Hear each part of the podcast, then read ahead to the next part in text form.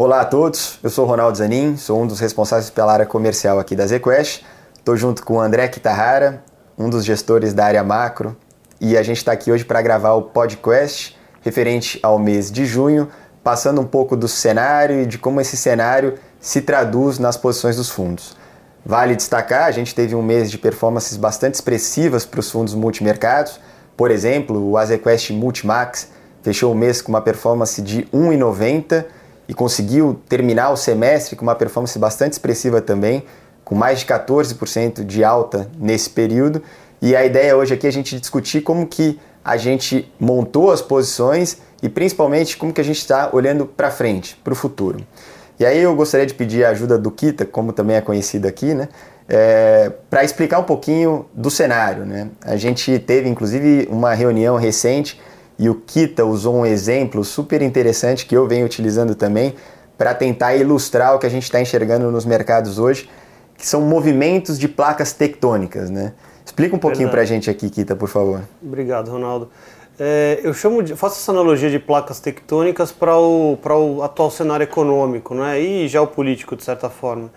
É, para quem conhece um pouquinho de geologia, esse negócio de placas tectônicas são coisas que acontecem com uma raridade enorme, acontecem uma vez a cada 10 anos, 20 anos, 30 anos, e com impactos muitas vezes é, bastante relevantes. Né? É, e para a economia a gente está vivendo um momento que eu diria que é análogo. Assim, coisas que raramente ocorrem ou que ocorrem com uma frequência muito baixa, tipo é, reuniões extraordinárias de bancos centrais de, banco, de, de países é, desenvolvidos, tipo Europa, aconteceu em junho, movimentos de seis sigmas em, em taxa de juros japonesa, uma coisa que também, é, para quem acompanha a economia japonesa, é uma coisa de raridade extrema. É, Banco Central americano mudando seu call de juros é, na sexta-feira antes da reunião é, de política monetária. Então são eventos de extrema raridade e que podem ter efeitos bastante importantes, em, não só em regime de volatilidade, como direção de mercados. Então acho que o mês de junho aí foi um mês cheio desses eventos e a gente acabou se adaptando, a gestão é uma gestão muito dinâmica dos fundos, a gente se adaptou bastante e fomos muito felizes aí em, não só em gerar alfa no mês de junho, mas como preservar capital também, ex post olhando o mês fechado. Ótimo, Kita. Agora, como que a gente se posicionou diante dessas incertezas todas que você comentou? E, em especial, onde a gente conseguiu as maiores atribuições de performance ao longo do mês? Certo. Assim, durante o semestre, eu diria que não é um tema muito novo, é um tema até é, é, que tem corre há bastante meses, que é o tema de inflação alta. Né?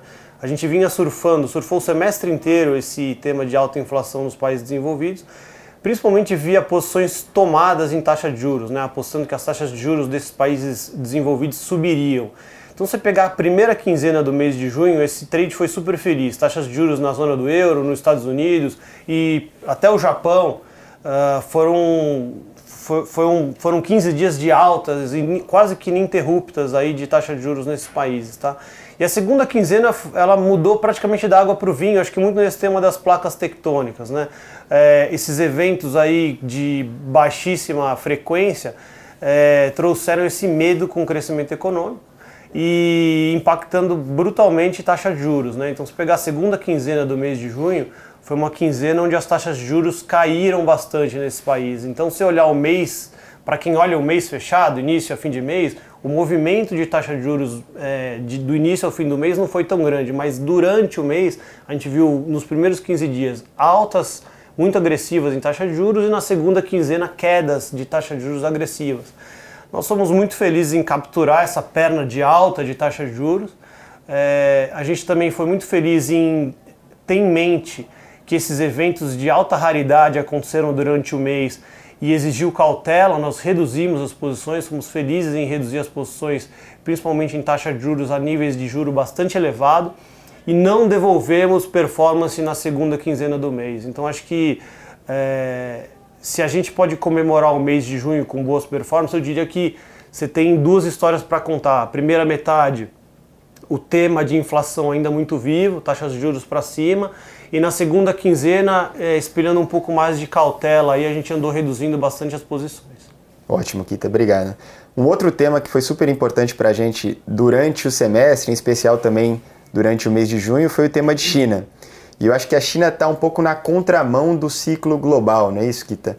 Se você puder comentar um pouquinho como que a gente está enxergando China e como que a gente está se posicionando nesse tema, acho que seria interessante. Certo. É, China é, um, é uma região bem interessante, né? É, o governo lá exerce uma importância muito grande sobre a economia e eu acho que a condução econômica da China durante a pandemia, eu acho que fez uma diferença muito grande com o que o Ocidente praticou. Enquanto o Ocidente é, dava muito cheque para famílias, é, cortava juros, acelerava que o I, a China foi muito mais comedida nas medidas de incentivo e foi a primeira a começar a apertar condições de política monetária e, e creditícia já em 2020. Uh, a gente vê agora, é, no momento atual, os bancos centrais dos países desenvolvidos do Ocidente começando um processo de alta de juros, enquanto a China já está começando a cortar juros, incentivar crédito, é, voltar a, a afrouxar a política fiscal. Então a gente espera que, assim como a China tenha sido um dos primeiros países a cair na crise do Covid, a crise de crescimento, ele deve ser um dos primeiros países a sair também. Então a gente é bastante animado com China comprados aí em, em um basket diversificado de ações chinesas, com hedge na moeda, né? A gente é short a moeda local chinesa, o yuan, mas uh, eu diria que esse play de comprado em ações chinesas e vendido na moeda local, ela espelha aí uma, um otimismo com a aceleração do crescimento da, da zona chinesa econômica. Ótimo, Kita. E eu acho que, é, para fechar, a gente podia falar um pouquinho de Brasil a gente vem vendo algumas medidas antagônicas do lado fiscal e monetário. Né? Se por um lado a gente continua num processo de aperto monetário, do outro a gente vê, sob certa maneira, uma expansão fiscal. Como é que isso se traduz em posições ou de repente até ser um pouco mais cauteloso nesse momento? Como que você está enxergando o Brasil? Verdade, Ronaldo. É, o mês de junho foi um mês marcado aí por mais é, incentivo fiscal, principalmente do lado de aumento de, de orçamento, de Bolsa Família, etc. E o mercado tem punido aí os preços. O dólar se apreciou durante o mês de junho, taxas de juros subiram e o Ibovespa também sofreu com quedas no mês de junho. Uh, olhando adiante, eu acho que segue um ambiente de baixa visibilidade, dada a eleição, a incerteza de condição fiscal para o ano de 2023. E a gente aqui na Quest tem operado de, muito, de uma forma muito tática, né? posições mais de curto prazo, muitas vezes posições é, relativas de ativos entre ativos brasileiros, seja juro, câmbio e bolsa, é, e posições de mais curto prazo. Acho que um exemplo é, claro de uma posição que a gente tem explorado aí é o tema de fim de aperto monetário no Brasil. O Brasil, é, para quem acompanha de perto, foi um dos primeiros, se não o primeiro a começar esse combate à inflação e provavelmente também estamos muito próximos do fim desse, desse ciclo de combate.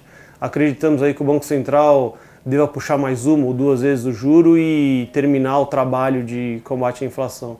Suposto a gente tem essas posições mais curtas em taxa de juros que se beneficiam de uma, de uma interrupção do processo de alta mais cedo do que esperado. Ótimo, Kita. Eu acho que com isso, pessoal, a gente conseguiu passar pelo nosso cenário, como a gente traduz em posições, o que a gente está esperando daqui para frente. E a gente encerra a gravação aqui do podcast. Kita, obrigado. obrigado. Vale ressaltar, eu citei aqui o AZQuest Multi Max, mas a gente também é, vem trabalhando forte para apresentar o nosso fundo AZQuest Multi PWR que é a versão agressiva da estratégia multimercado e que vem conseguindo também entregar excelentes resultados.